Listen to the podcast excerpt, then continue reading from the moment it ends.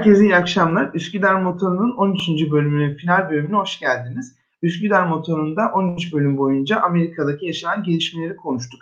Bu minvalde Türkiye'den bahsetmiştik ama bu programda iki çok özel ve çok değerli konumla beraber Amerika'daki yaşanan seçimden Türkiye'deki siyaset ne dersler çıkarabilir, hangi taktikler Türkiye'de uygulanabilir bu konuyu aslında konuşmak istiyoruz. Bugün çok değerli iki ismi ağırlıyoruz akademisyen Burak Bilgan Özbek ile araştırmacı Roj Giresun konuğum. Hoş geldiniz. İyi akşamlar. Hoş bulduk. Ee, hemen e, aslında ilk soruma e, geçmek istiyorum. E, Amerikan seçimleri bu sene çok tartışıldı. Türkiye'de Trumpçılar, Biden'cılar diye ikiye bölündü ve herkes aslında seçimlerde ne olduğunu oldukça detaylı bir şekilde e, inceleme fırsatı yakaladı. Sizce Roj Bey, e, Biden'ın e, zaferinin en büyük sebebi, Trump'ı yenmesinin en büyük sebebi ve e, uyguladığı en önemli taktik neydi? E, sizin gözlemleriniz bu konuda e, almak e, benim için çok güzel olur. E, bence Biden'ın başarısının en temel e, sebebi, e, en temel faktör burada makuller uzlaşısıydı. Yani e, hem Cumhuriyetçi Parti içerisindeki makullerin yaklaşımı, hem Demokrat Parti'de e, Bernie Sanders gibi e, isimlerin e, bir şekilde Biden'ın yanında durması, eski Amerikan başkanlarının e, makulü e, hatırlatırcasına e, bir e, normal demokrasiyi hatırlatırcasına sürekli e, bir Biden vurgusu yapması, yani bir kurtarıcıdan ziyade e, Biden'ın e, bugün e, işte Amerikan demokrasinin e, girmiş olduğu krizi tekrar toparlayabilecek bir restorasyon sürecini işletebilmesi adına e, önemli bir e, isim olacağı, daha doğrusu e, Trump karşısında e, bu korkuları yıkabilecek bir isim olacağını göstermesi Biden'ın başarısının e, önemli bir e, faktörüydü. E, bir diğer mesele aslında Biden'ın çok büyük şeyler söylemesi, söylememesiydi. Yani e, biliyorsunuz işte e, bu, bu seçimlerden hemen önce e, İngiltere'de biz e, Muhafazakar Parti ile İşçi Partisi arasında bir e, seçim yarışı gördük. Orada Jeremy Corbyn üzerinde e, çok büyük e, bir rüzgar döndü. Daha doğrusu tartışmalar ve heyecan döndü. E, ve e, günün sonunda gördüğümüz şey e, sol popülizmin yükselen sağ popülizme karşı e, çok da anlam ifade edemediği e, bir şekilde e, bunun geriletilebilmesinin yolunun yani sağ popülizmin geriletilebilmesinin yolunun e, yeni bir sol popülizmi inşa etmek ya da daha radikal söylemler inşa etmek, büyük bir heyecan uyandırmak olmadığı, e, aksine e, makulü, e, ortak uzlaşıyı, konsensüs, e, konsensüsü hatırlatacak isimler ve politikalar olduğunu e, bize gösterdi. Hem Amerikan seçimleri hem de İngiltere seçimleri diyorum.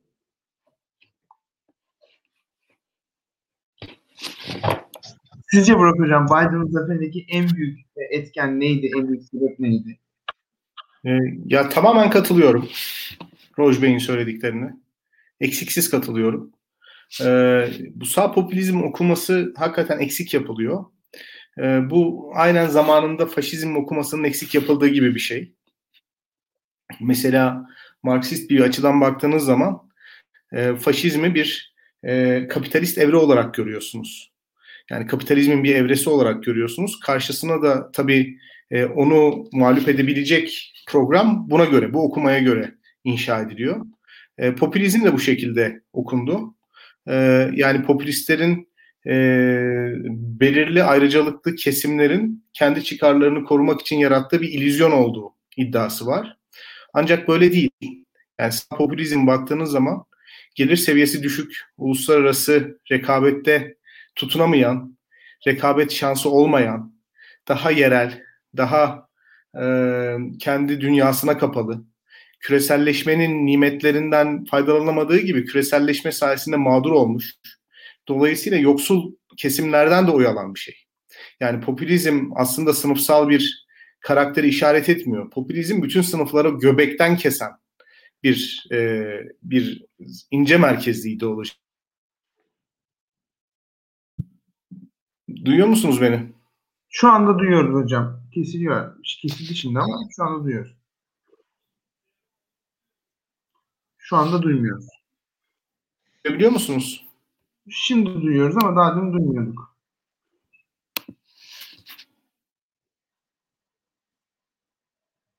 Kesildi şu an hocam.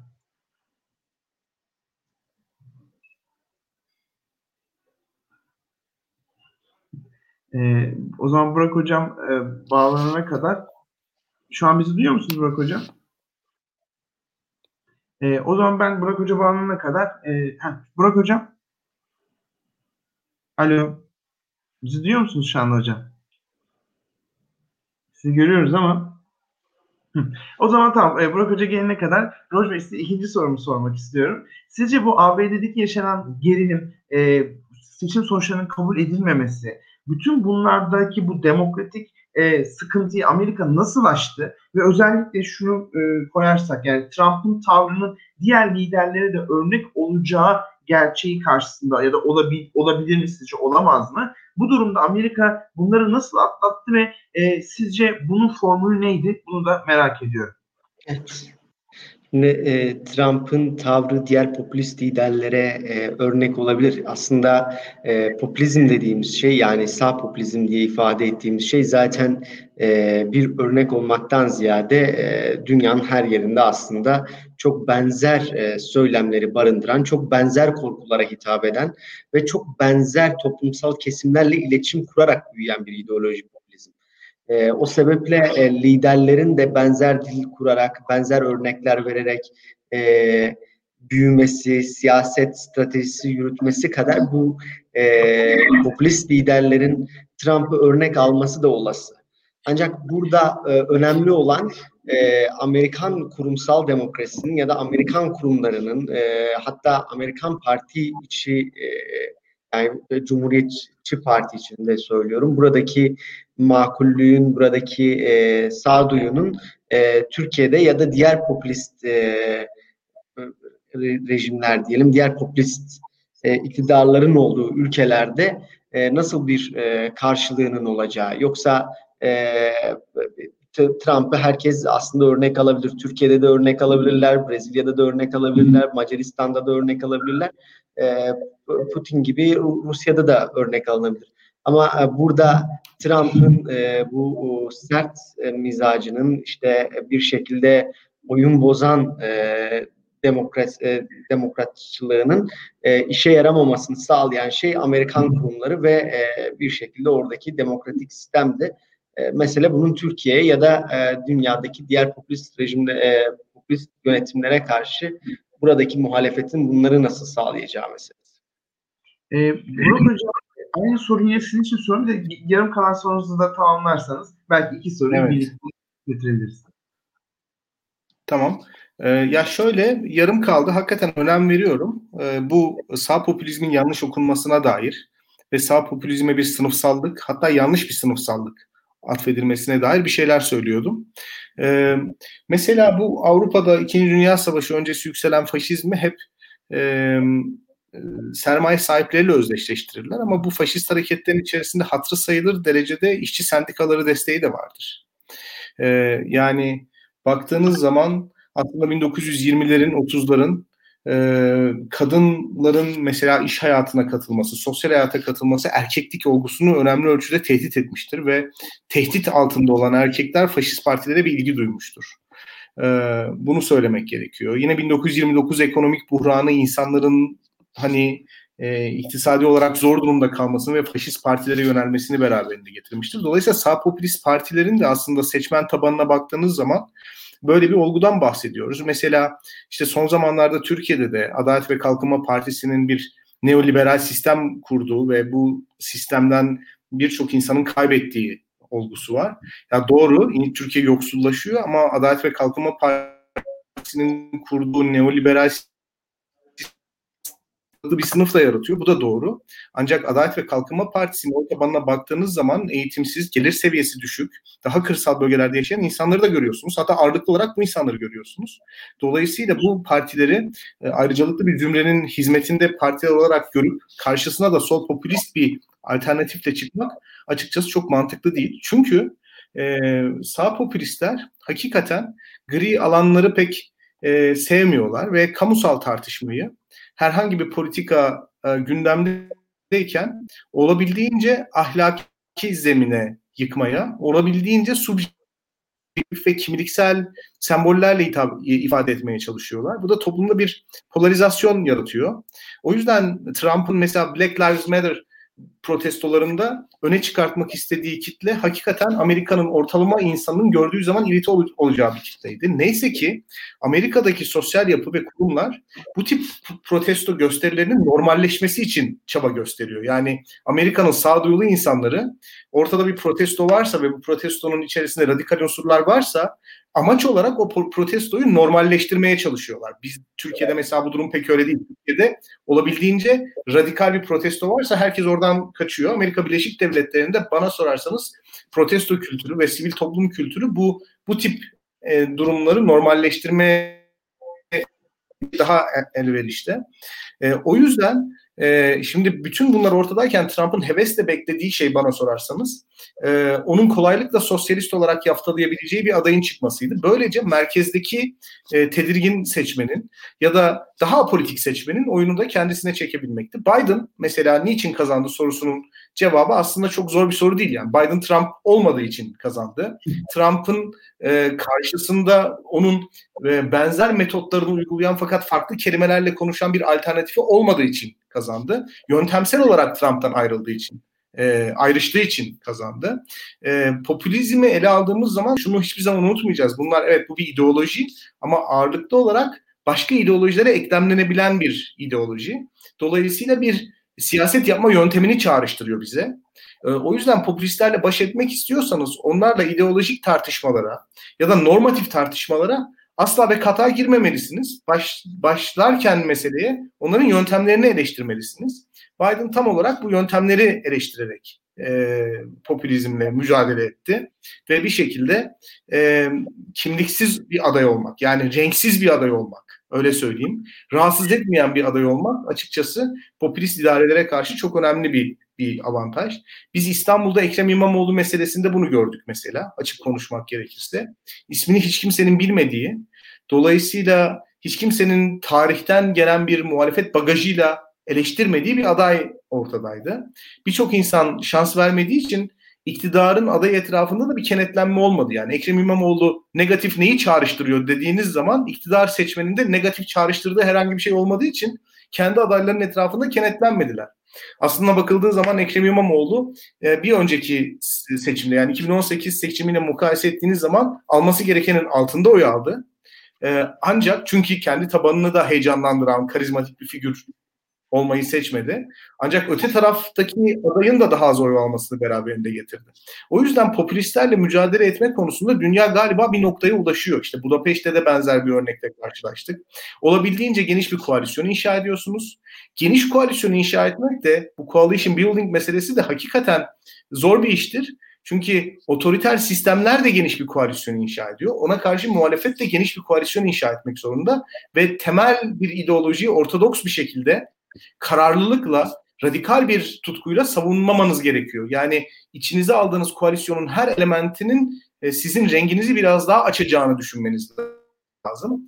Ona da esnek davranmak gerekiyor. Yani mesela son derece kararlı bir Kemalist olarak muhalif bir koalisyon kuramazsınız. İşte geçtiğimiz milletvekillerinin istifa mesela Kemalizmden taviz veriliyor. Dolayısıyla biz bu partiden gidiyoruz derseniz bir koalisyon inşa edemezsiniz. İşte İyi Parti'de Ümit Özdağ'ın istifası. Yani bu aslında muhalif e, grupların esnemesiyle de alakalı bir şey. Eğer partinizin esnemesine çok rıza göstermiyorsanız maalesef popülistlerle beraber yaşamak zorunda kalacaksınız. Şimdi Amerika Birleşik Devletleri'nde Biden o esnekliği gösterebilecek. Uzun yıllardır siyaset sahnesinde olabilen ve hiç kimseyi rahatsız etmeyecek. Rahatsız etmeyen bir adaydı. Köşeli bir aday değildi. Ee, kazanmasının sebebinin bu olduğunu açıkçası düşünüyorum. Ee, İkinci soruyu da duyamadığım için cevap veremedim Yunus Emre. e, hocam aslında ikinci soru şuydu. E, sizce Amerikan demokrasisi bu süreci, bu kongre baskınını nasıl atlattıydı soru. Ama sizin az zamanınız olduğu için ve şey olduğu için e, diğer sorumu da sorayım. Hepsini birlikte cevaplayın isterseniz tamam. ki e, bölünmesin. E, şu yani çok merak ediyorum. Biden'ın aslında seçim sürecindeki en büyük taktiklerinden biri küskün cumhuriyetçileri de kendi kampanyasını bir özne olarak belirledi ve bu küskün cumhuriyetçilerle evet. beraber çalıştı. Aynı zamanda e, Roger Bey'in de daha dediği gibi sol kanadı da aslında e, dahil etti. Bütün bunları birlikte yaptı. Peki bu noktada Biden'ın bu taktiğini Türkiye'deki ittifakların uygulama olasılığını, şansını son günlerdeki tartışmalar ile ve özellikle AK Parti'den kopan kitlelere ve partilere yönelik toplumsal diskuru da e, muhalefetin diskurunu da e, kabul edersek şansı ne? Bir de e, aslında birazcık programın sonlarına doğru sor, soracaktım ama sizin için erken soracağım. Sizce Türkiye'nin Biden'ı, muhalefet için Türkiye'nin Biden'ı kim olabilir? Ya da isim vermek evet. zorunda değilsiniz ama özellikle verebilirsiniz tabii ama isim olmasa da güzel olur. Tamam. E, ya Amerikan demokrasisi e, iyi bir sınav verdi mi? Bence bu sorunun cevabını yanlış yerde arıyoruz. E, e, bu Levitsky'nin son kitabı, Levitsky ve Ziblatt'ın son kitabı Demokrasiler Nasıl Ölür aslında bu kurumsal düzenlemelerin hırslı ve e, sistemi bir şekilde manipüle etme konusunda kararlı liderler karşısında nasıl çaresiz duruma düştüğünü anlatıyor aslında. Yani siz kendi elindeki yetkileri sonuna kadar kullanan bir liderle karşılaştığınız zaman, aşırı yorumlayan bir liderle karşılaştığınız zaman ve elinde güç varken bunu uzlaşma ya da paylaşmak yerine kendi siyasi ikbalini tahkim etmek için biraz da etik sınırların dışına çıkmayı göze alan bir liderle karşılaştığınız zaman bu kurumlar pek de bir anlam ifade etmiyor. Yani yargı bağımsızlığı diyoruz. Mesela Levitsky ve Ziblatt e, mahkemeleri belli bir süre sonra iktidarın değişimine dair umutlarını yitirdikleri takdirde kararlarının ona göre etkileneceğini söylüyorlar. O yüzden asıl parametre aslında demokrasilerde biraz halkın sağduyusu olarak ortaya çıkıyor ve liderin kişiliği, liderin kimliği olarak ortaya çıkıyor. Bu kurumsal demokrasi anlatısının aslında çok dışında bir şey. Gerçi 1960'lardan bu yana demokrasiyi sosyolojik parametrelerle e, buluşturmaya çalışan e, teşebbüsler var. E, ama bence Amerikan demokrasisi derken Amerika'nın toplumsal yapısından, Amerika'nın koalisyon inşa etme eğiliminden de bahsetmek gerekiyor. E, ve Amerikalı siyasetçilerin bu noktada mesela ülkenin geleceğini kendi siyasal ikballerinin önüne koyma kültüründen de biraz bahsetmek gerekiyor. O bahsettiğin koalisyonlar biraz bu şekilde mümkün olabildi bana bana sorarsan. Ee, yani Türkiye'de mesela bunların yaşanabilmesi için e, siyasetçinin kendinden neşet eden bir inisiyatif kullanmasından ziyade artık başka ihtimali olmadığı için, başka şansı kalmadığı için belli bir koalisyona girdiğini görüyoruz. E, Amerika Birleşik Devletleri bunu başardı. İşte bu Black, Black Lives Matter protestosunda halk bir tepki verdi. Yani şimdi çok zor bir şey. Şimdi bir halkın polise e, bizden birisini öldüremezsin derken mainstream bir tepki vermesi ve insan ölümünün gayri ahlaki olmasını politika üstü bir noktaya taşıması çok zor bir şeydir. Hele Trump gibi bir lidere karşı bunu yaptılar. Bunu yaptılar. E, oy tercihlerinde bunu gösterdiler ve siyasetçiler de e, bir anlamda kendi küçük mikro iktidarları için e, ittifak stratejilerini tıkamadılar. Bunun önemli olduğunu e, açıkçası düşünüyorum. E, ikinci sorun Türkiye için çıkartılacak dersler galiba değil mi? Yani Türkiye için evet. Yani bu biz zaten yerel seçimlerde de gördük. Ben iki gün önce Medyaskop'ta yaptığım yayında da söyledim. Tutkulu muhaliflik bazen AK Parti destekçiliğine evrilebilir. E, yani bunu açık söylemek gerekiyor. Tutkulu muhalifliğin e, bir ahlaki e, tonu e, ve ahlaki diskuru var. E, o diskur kendisi dışındaki bütün grupları birbirine benzeştirme üzerine kuruldu. Yani maksimalist bir tavrı var. Yani İyi Parti'deki bir milliyetçi, İyi Parti dışındaki bütün partileri sistem partisi. Her an işte milliyetçilikten taviz verecek bir parti olarak gördüğü zaman e, İyi Parti'nin de sistem dışına çıkmasını beraberinde getiriyor. E, yani ben geçen hafta mesela Ümit Özdağ'ın CNN Türk'teki konuşmasını izledim. E, yani mes- mesela Ümit Hoca'nın söylediği şey İyi Parti %90'la ittifak kurmasın. Yani %10 olarak kalsın, fikirlerini savunsun, %51'e çıkar gibi bir fikir ortaya koyuyor. İşte CHP milletvekillerinin de, de istifa açıklamalarını e, okuduk, izledik, dinledik. Yani mesela onların da söylediği şey yani parti e, Kemalist bir çizgide dursun yüzde 51 alır gibi bir düşüncede. Yani Kürt hareketinde de yani benzer durumlar var. Hani Türkiye'lileşme meselesi üzerinden dönen tartışmalar açısından söylüyorum. Yani şimdi böyle olunca ittifak kuramıyorsunuz. Yani belirli bir görüş ki o görüş sizin için ahlaki olarak çok önemli. Ondan taviz vermeyi istemezsiniz tabii ki. Fakat siyaset dediğiniz alan tam olarak taviz vereceğiniz, uzlaşacağınız, mümkünü muhtemel yaptığınız, yapmak için çalışacağınız bir alan. Yani siyaseten ittifaklar olur, bozulur, programlar e, bir araya gelir, tavizler verilir. Yani siyaseten hiç kimse tek başına var olamaz. Olabildiğince koalisyonunu genişletmeye bakar. Bu böyledir. Ya da düşmanlarının sayısını azaltmaya bakar. Bu böyledir. Bazen konuşarak siyaset yaparsınız, bazen konuşmayarak siyaset yaparsınız. Yani ahlak insana o kadar e, büyük bir yükümlülük verir ki Yunus Emre. Hakikaten bu çok zor bir iştir. Yani ahlaklı olmak çok zor bir iştir. Bu Twitter'da bazen bir şey yazıyoruz. Hani diyorlar ya hani bu konuda çok duyarlısın da şu konuda niye bir şey yazmadın gibi. Şimdi doğru söylüyorlar aslında yani bir açıdan. Çünkü ahlaki bir tondan konuşmak insana bütün ahlaki problemlerde ses yükseltme zorunluluğu veriyor. O yüzden siyaset dediğimiz alan aslında ahlaki bir alanın ötesine geç, geçmek zorunda. Ahlaki alan bence iktidara geldikten sonra sizi bağlayan, sınırlandıran kurumlar inşa ederek ve o kurumlara duyduğunuz sadakatle mümkün olabilir. E, popülist liderlere karşı öncelikli olarak sizin çok e, hani net söylemem gerekir ki kazanmanız lazım. Yani popülistler gerçeği eğip büken liderlerdir ve e, kazandıkları sürece asla sizin yorum yapabileceğiniz bir gerçek ortada bırakmayacaklar. Bir hakikat ortada bırakmayacaklar. Bunlara karşı kazanmak gerekiyor. Biden'ın stratejisinin bizler için e, 2018 yerel seçimlerdeki İstanbul hikayesinin bizler için çok önemli dersler barındırdığını düşünüyorum. Popülistlere karşı zaferin nasıl kazanılacağı aşağı yukarı bir pattern, bir bir kalıp şeklinde aslında kendi kendisini tekrar ediyor. E, Roy Hoca'nın söylediği bu e, İngiltere seçimleri çok önemli bir örnek.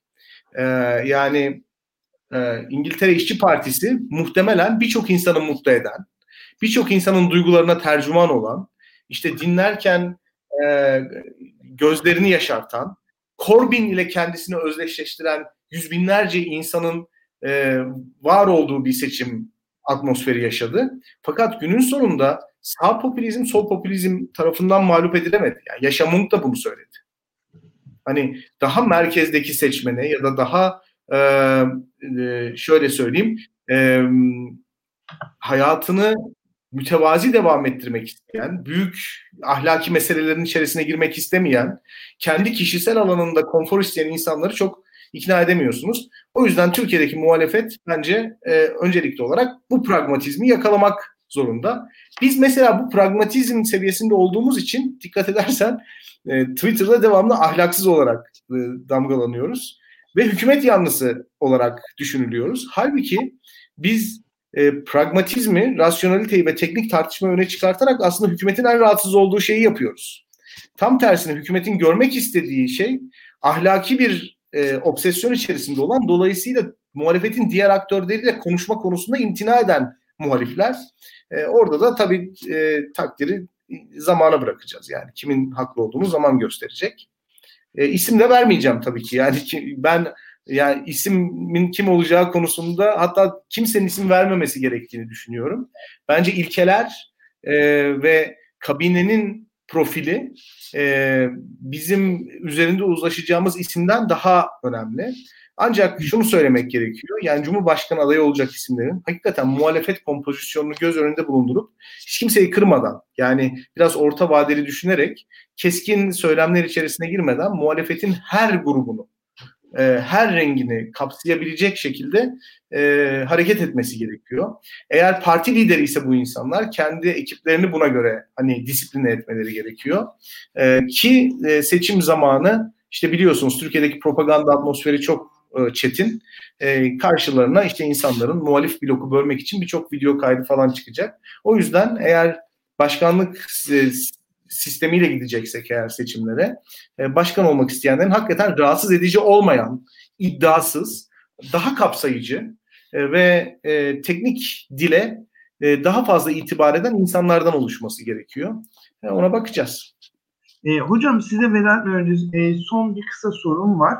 E, sizce kabine önceden açıklanmalı mı Türkiye'deki muhalefetin adayının kabinesi? Aynı şey Biden için de konuşulmuştu çünkü sonrasında odak Biden'dan çıkmasın. Kabinedeki isimler Demokrat Parti ittifakı içerisinde işte insan seçmeni bölmesin işte ne bileyim merkez isim çoksa solcular küsmesin tam tersi olmasın ya da eski cumhuriyetçiler varsa sıkıntı çıkmasın diye açıklanmamıştı. Türkiye'de bu e, çok kısa hani bunu da alıp ardından e, veda edebilirsek çok Evet.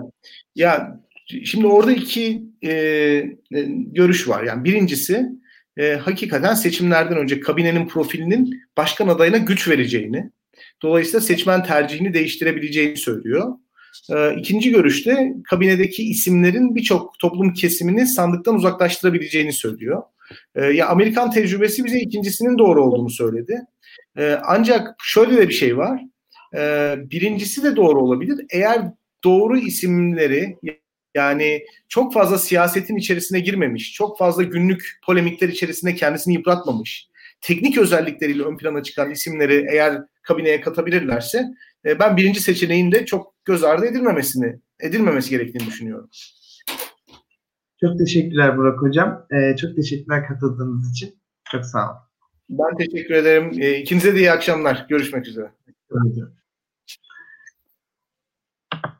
E, Roj Bey çok teşekkür ederiz. Birazcık size de ayıp oldu ama kusura bakmayın erken çıkması gerekiyordu Burak Hoca'nın. E, siz de o zaman e, aynı şekilde aynı soruyu sormak istiyorum.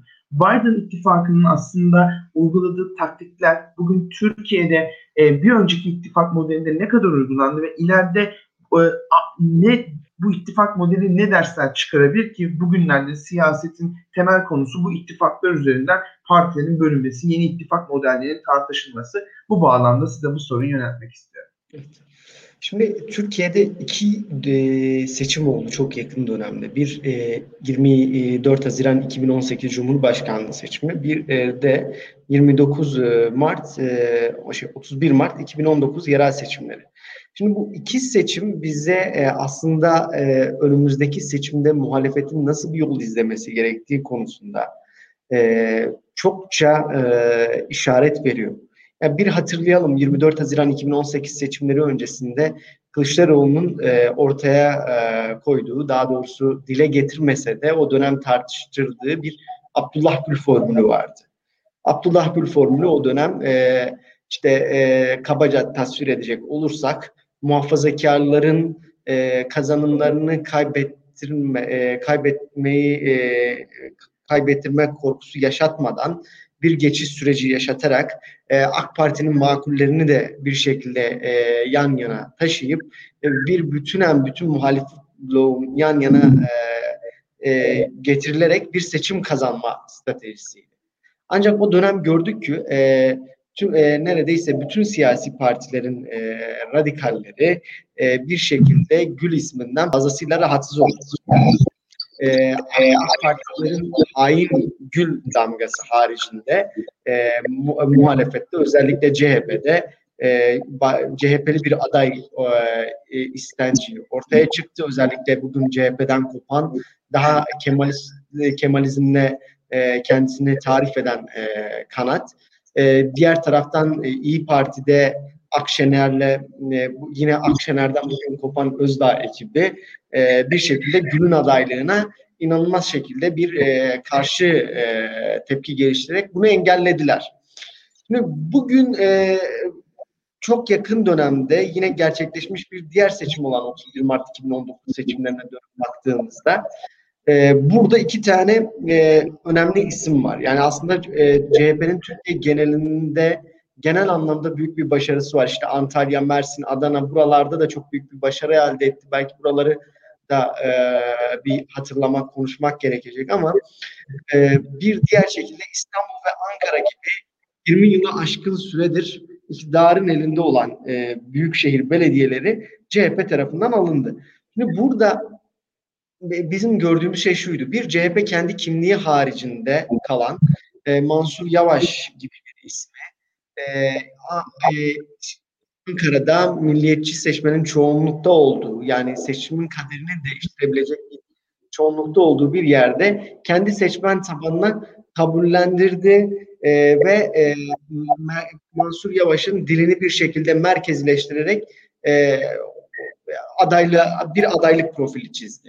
Bu bu bir şekilde yürüdü. İki, Ekrem İmamoğlu gibi bir isim. Hatırlayın bakın Ekrem İmamoğlu ortaya çıktığı zaman, adaylığı konuşulmaya başlandığı zaman yine e, en sert tepki e, bugünün e, CHP'li e, radikallerinden gelmişti. Hem sol e, sol radikallerinden yani hani bugün kendisini CHP içerisinde daha solda konumlandıran, Kılıçdaroğlu'nu daha sol politikalar izlememekle eleştirenler hem de CHP'yi Atatürk'lükten e, sapmakla suçlayan ulusalcılardan geldi. İkinci bir Ekmelettin vakası gibi e, ithamlarda bulundu.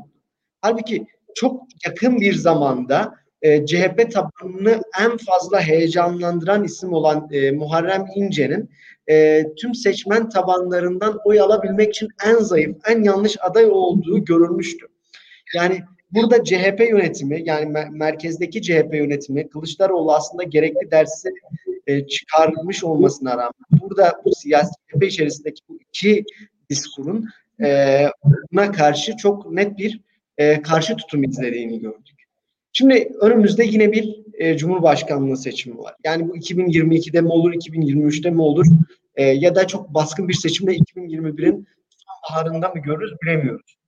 Ama bugünden gördüğümüz şey bir defa yani altını sıklıkla benim ifade ettiğim bir şey e, muhalefetin e, ikinci bir Ekmelettin vakası terimini tekrarlamak tekrarlamak yerine ikinci bir ince vakası yaşamamak üzerine e, bir e, bir araya geliş, bir strateji üretmesi gerektiği. Çünkü aslında e, Ekmelettin İhsanoğlu AK Parti'nin e, bir şekilde ekonomik büyümeyi çok üst düzeye getirdiği, Kürt meselesinde Kürtlerle çok karşı karşıya gelmediği bir dönemde e, CHP'nin muhafazakarları önemsediğini, buradan oy alabileceğini gösteren bir aday stratejisiydi. Yani isim yanlış olabilir ama bir strateji olarak zaten o dönem seçimin kazanılması çok zor bir seçim olmasına rağmen Kılıçdaroğlu'nun o dönem e, AK Partilileri ikna etmeden bir seçim kazanamayacağına dönük bir itif- itirafının işaretiydi. Ve bugün e, dönüp baktığımız zaman e, kaybedilmiş seçimleri çok hızlıca karalamak, üstünü çizmek, buradan e, olumlu şeyler söylemek elbette zor. Ama e, bizim ısrarla e, altını çizmemiz gereken, görmemiz gereken mesele e, her siyasi partinin kendi e, seçmen kitlesini en çok heyecanlandıran ismi görme e, talepkarlığından ziyade kendisini en az ürkütebilecek, e, normali merkeze taşıyabilecek e, ve özellikle iktidarın popülist dilinin merkezde normal olarak yani muhalefetin normali olarak görmek isteyeceği e, o sert dili e, bir şekilde ortadan kaldırmaktan geçiyor. E, peki bu e, ittifak modelinde sizce Türkiye'nin hani isim olarak değil ama belki bir ilki olarak nasıl bir aday çıkmalı ve bu adayın yine Burak Hoca en son sorun soru de sormak istiyorum. Kabine açıklama olayı Türkiye'de çok tartışılıyor ama kimse bunu net bir şekilde aslında değerlendirmiyor. Bu değerlendirmeyle beraber nasıl bir profil aslında bu ittifak için ortak aday olacaksa ya da olmalı mı? Ve bu kabine açıklanıp açıklanmamasının parametresi sizce nedir? Ben bir defa adaylar üzerinden konuşulmamalı gibi bir e, genel ifadeye katılmıyorum. Belki bu bugünden çok konuşmanın riskli olmasından kaynaklanıyor olabilir, seçim sürecinden e, uzak olmamızdan kaynaklanıyor olabilir ama yani e, AK Parti'nin zaten e, özellikle Bahçeli'nin hatırlarsınız 24 Haziran 2018 seçimi öncesinde muhalefeti bir baskın seçime götürürken ki en büyük avantajı aslında e, bir aday isminin daha önceden çok fazla telaffuz edilememesi üzerine e, o, o seçimlere gidilmesi ve muhalefetin ters ayakta yakalanmış olmasıydı. Yani bence e, aday isimleri kamuoyu önünde de konuşulmalı. Ama e, şimdi e, Ekrem İmamoğlu ya da işte Mansur Yavaş gibi isimler e, sıklıkla konuşuluyor. Yani bu isimler yerelde e, büyük başarı elde ettiler ve belediyecilik puanları da artıyor. Bu iki ismin özellikle artıları eksileri çok fazlasıyla var. Yani Türkiye'de bir Joe Biden modeli ne konuşmaya başladığımız zaman e, özellikle Mansur Yavaş'ın bu buraya çok sığamayacağı, özellikle seçmen e, tabanı Kürtler e, Kürtler gibi bir seçmen tabanı fazlasıyla olan bir e, yerde Mansur Yavaş'ın o e, elbiseye giremeyeceğini belki ifade edebiliriz.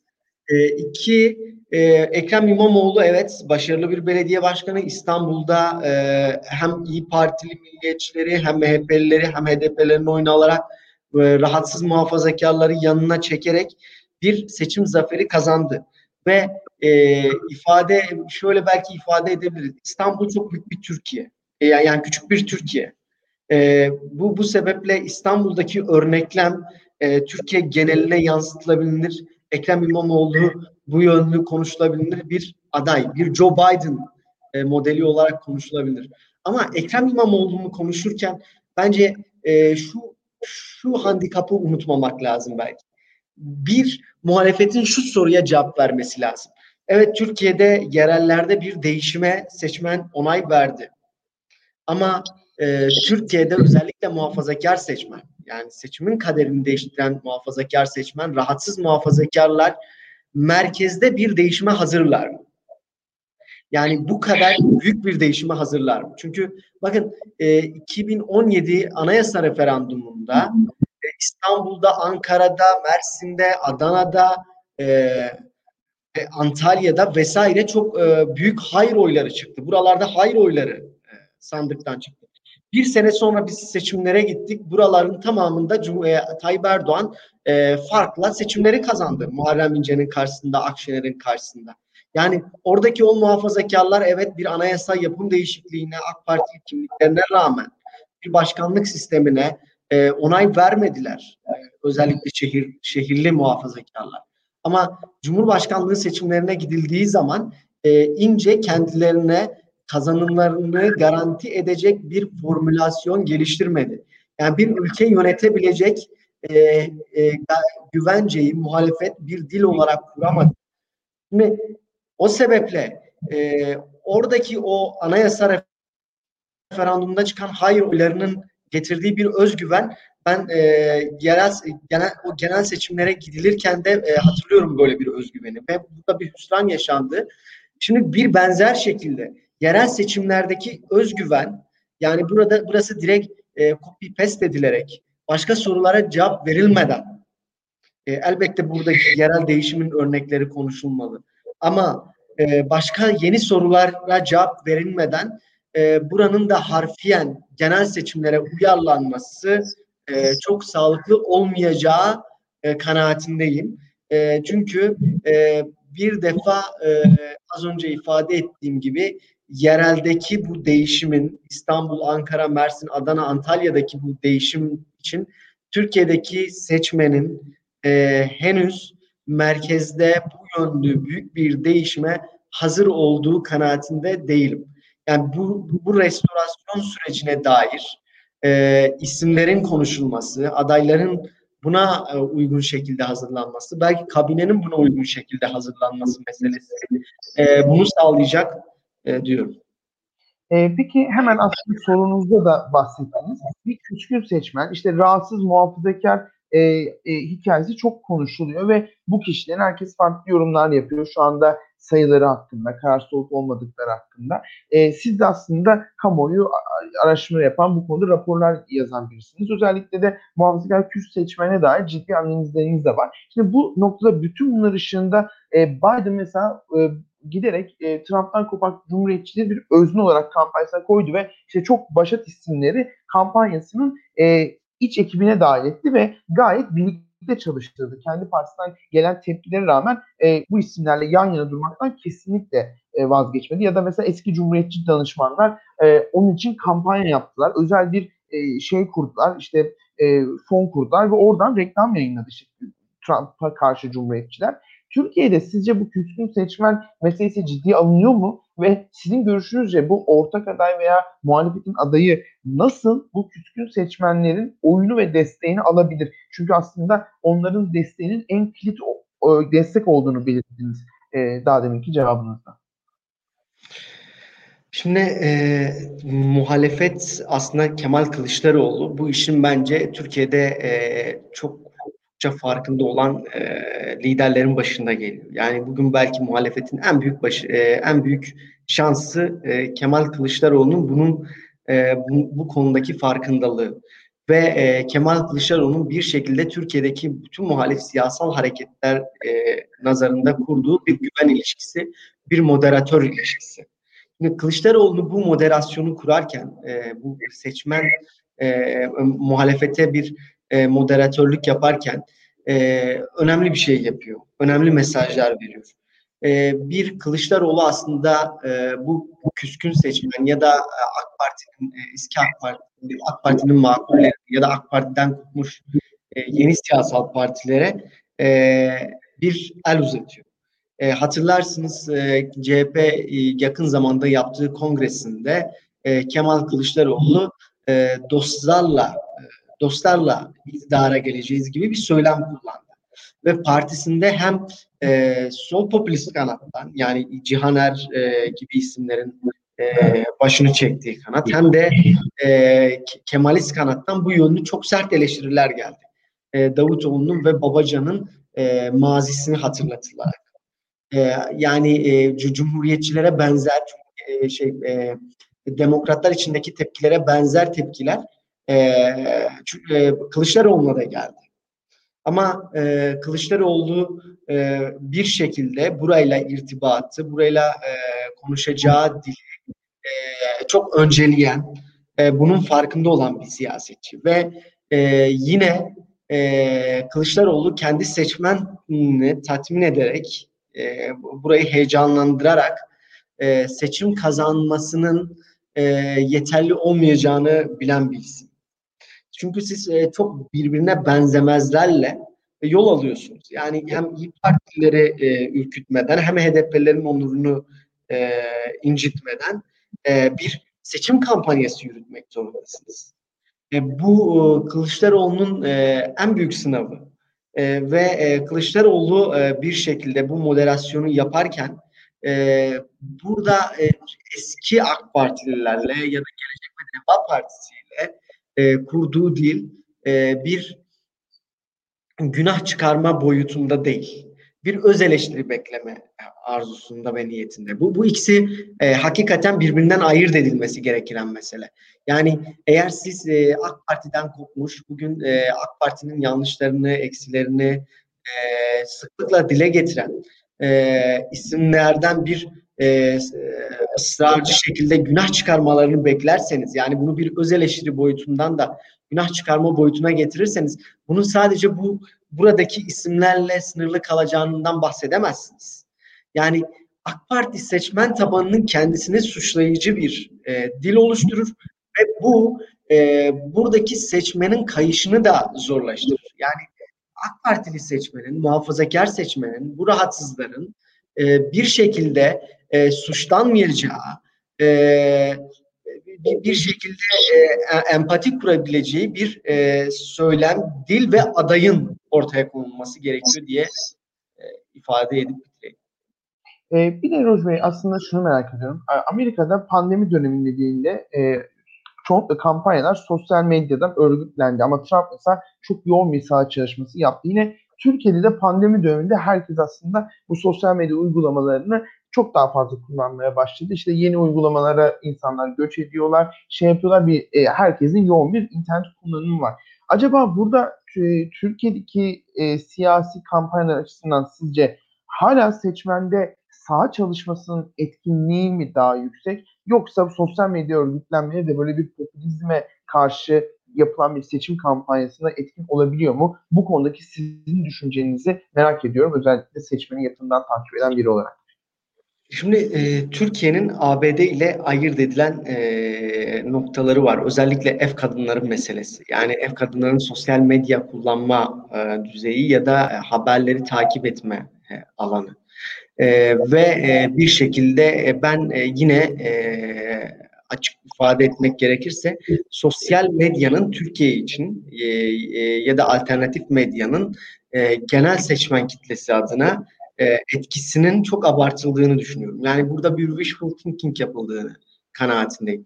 Çünkü AK Parti e, yani geniş siyasal partilerden bahsediyoruz örneğin. AK Parti e, AK Parti kitlesinde e, belki oy koparabilecek, e, buralardan e, beslenebilecek bir havzada e, bir e, havzadan bahsediyoruz. Bu siyasi partilerin bilinirlikleri bile şu an çok düşük. Yani Deva Partisi ve Gelecek Partisi diye bir iki siyasal partinin kurulduğuna dair e, bilgi şu an e, evlerde, ev kadınlarında çok düşük oranlarda seyrediyor.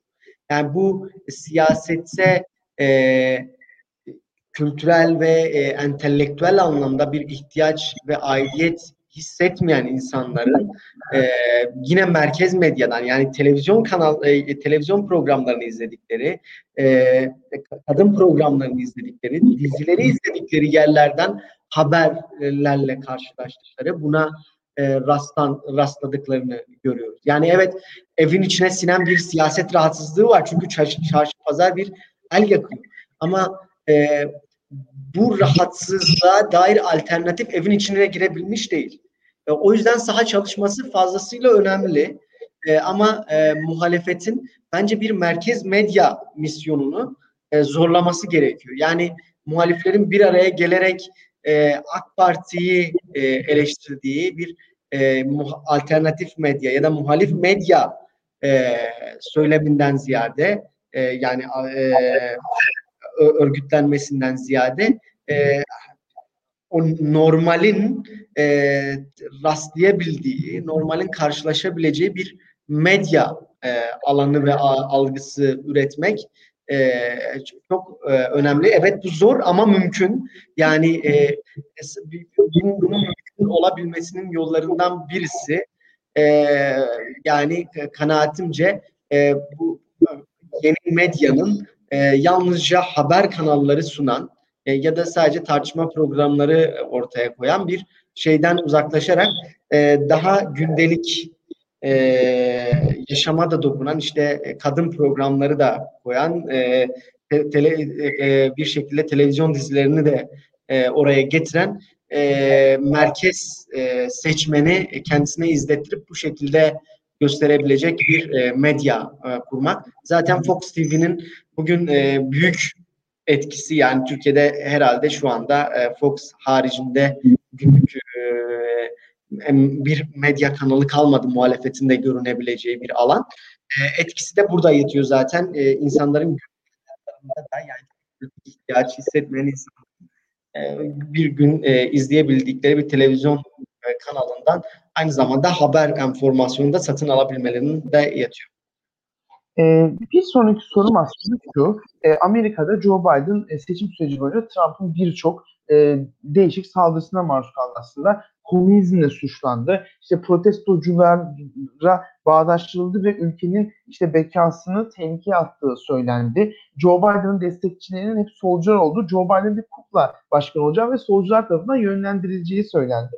Joe Biden bunlara e, cevap verdi ama e, çok da aşırı derecede de bu söylemleri e, çok alınmış yani çok sert bir tonda da tartışmadı. Yalan değil dedi bir geçti ama Joe Biden bir 50 senelik bir siyasi geçmişi var ve çok da bunların tutmadığı ve en azından belli seçmen kitlelerinde vardı. Sizce bu tarz yöntemlere karşı özellikle Türkiye'de bunu siyasetin dilinde çok görüyoruz. Bir e, bu kadar Türkiye gerginleşmişken ve belki e, siyaset de sertleşmişken bir sonraki seçimlerde mesela bu adayın dikkat etmesi gereken, Türkiye'deki muhalefetlerin dikkat etmesi gereken şeyler nedir? Burada e, bu iki bağlantıyı kurarak size bu soruyu sormak istedim. Evet. Ee, bir, bir e, yani Burak Hoca da ifade etmişti rahatsız etmekten kaçınmak yani heyecanlandırmaktan ziyade rahatsız etmekten kaçınmak ama burada bu rahatsız etmekten kaçınmak e, ifadesini e, kullanırken e, hiç e, kokusu ve sesi olmayan bir adaydan bahsetmiyoruz. Yani söylemi belirsiz, e, ne dediği e, belli olmayan bir e, aday profili çizmek de doğru değil. Yani e, evet e, doğalında merkezde olan çok rahatsız etmeyen bir aday profili, bir söylem ama e, aynı zamanda sesi ve tonu belli olan bir aday. Yani bir geçiş sürecini işletebileceği güvencesi verebilen bir aday. Yoksa e, şey e, çok e, Yani burada hani e, suya sabuna dokunmamak e, Tayyip Erdoğan karşısında yapabileceğiniz bir şey değil. Hele böyle e, sıkıştırabileceği bir alansa. E, örneğin işte bugün Mansur Yavaş'tan bahsediyoruz. Mansur Yavaş'ın adaylığı meselesi. Mansur Yavaş e, olabildiğince aktuel siyasetin gerilimlerinin dışında kalarak belediyecilik hizmetleriyle hatırlanıp e, hatırlanacak bir e, e, strateji izliyor ve bu da e, belki merkez bir aday olabilmesine dönük e, şeyler getiriyor. E, talepler getiriyor. Bu böyle bir istek uyandırıyor. E, ancak Mansur Yavaş gibi bir isim yani hani siyasetçi dili olmayan, sesi ve rengi e, çok e, net olmaktan ziyade hani e, güven vermeyecek bir isim. E, yani e, kazma küreyi bir tarafa bıraktığı zaman, siyasal bir dil kurmaya başladığı zaman rahatsız etmeye başlayacaktır. Ama mesele burada işte zaten e, rahatsız etmeyecek şeyin doğalında hissedilmesi. Yoksa Muharrem İnce de 2018 Cumhurbaşkanlığı seçiminde hakikaten potansiyelini ve dilini çok zorlayarak e, muhafazakarlara, Kürtlere, e, vesaire çok sıcak mesajlar gönderdi ve e, hiç kimseyi rahatsız etmemeye çalıştı. Yani burada hani sadece seçim stratejisi meselesi ya da seçim e, adayın dilinin seçim kampanyası üzerinden e, hatırlanmasından ziyade adayın bir e, defansa yani hani rahat e, hiçbir toplumsal kesimi çok korkutmayacak e, bir e, profile zaten sahip olmaması yatıyor. Sizin bahsettiğiniz bu korku siyaseti meselesi bizim 2019 yerel seçimler döneminde gördüğümüz şeylerdi. Hatta 2017 referandumundan bu yana konuştuğumuz bir şey. Beka meselesi, e, PK evet hayır diyor, DHKPC hayır diyor. İşte DHKPC'liler e, e, e, Ankara'da Büyükşehir Belediyesi'nin e, su sayaçlarını okuyacaklar. İşte e, İspark'ı PKK yönetecek vesaire. Böyle e, ifadeler vardı. Yani hani e, PKK'yi e, ya da işte DHKPC'yi hatırlatır, hatırlatarak işte e, e, milliyetçi muhafazakar seçmeni korkutacak, buradan uzaklaştırmaya çalışacak bir e, korkutucu söylem. Ama bunun seçmende bir karşılığının e, olmadığı görüldü. Rasyonel e, siyaset izlendiği zaman bunun bir boşluğa düştüğü görüldü. E, en, en nihayetinde e, bunun e, yolu yani bu korkuların yolu bu e, bunlarla ideolojik bir tartışmaya girmekten ziyade aynı sertlikte cevap vermekten ziyade e, siyaseti e, normal üzerinden, normaller üzerinden konuşmak. E, şunu da sormak istiyorum. E, aslında e, Biden'ın farklı seçmenleri bir araya getirmesindeki en büyük e, etkenlerden biri de çok detaylı politikalar açıklamadı. Yani o seçmenleri birbirine düşürmemek için politika detaylarını e, çok uzun bir sürecin sonunda şey bir ortak komisyonlar kurarak işte sol ve merkez seçmenli bunları birleştirip o sürecin sonunda başkan seçildikten sonra yavaş yavaş açıklamaya başladı. Yani ilkeler ortaya koydu. Türkiye'de de bunun tartışmasını birazcık görüyoruz e, aslında. Hani birileri diyor ki e, Cumhurbaşkanı adayı işte yerel seçimlerde belediye başkanı adayı ilkeler ortaya koysun. Detaylı politika tartışmalarına girmesin. Birileri diyor ki buna girmediği zaman inandırıcı olmaz. Sizin bu konudaki görüşünüzü ben e, merak ediyorum. Şimdi bu ilkeler ve politikalar meselesi belki e, kabaca ikisi de asgari şekilde bütünleştirilerek ortaya yani bu kaygı e, ortadan kaldırılabilir. Ya bugün e, evet seçmen e, nezdinde demokratik talepler çok e, büyük bir belirleyici değil. Yani e, entelektüel siyasetin alanında olduğu kadar seçmen kitlesinin oy tercihini belirleyici mesele e, sistem tartışmaları değil genel anlamda. Ama e, bugün dönüp baktığımız zaman, kamuoyu araştırmalarına dönüp baktığımız zaman çok yüksek oranda yani AK Partili seçmen de dahil e, çok yüksek oranda seçmen grubunun başkanlık sisteminden rahatsız, e, rahatsız olduğunu. Başkanlık sistemi e, tartışmasını açmak e, ve e, eskiyi eskiye çok referans vermeden bunu yapmak ama yani hani ihya edilmiş bir parlamenter sistemden bahsederek e, konuşmak e, e, bence hem ilkeleri hem de politikayı e, bir şekilde belirleyen bir şey. Muhalefette yavaş yavaş işte Gelecek Partisi'nden tutun e, Deva Partisi'ne, Deva Partisi'nden tutun e, HDP'ye e, her biri bir, bir şekilde e, parlamenter sistemle ilgili görüşlerini yavaş yavaş açıklamaya başladılar. Bu konuda ısrarlarını anlatıyorlar.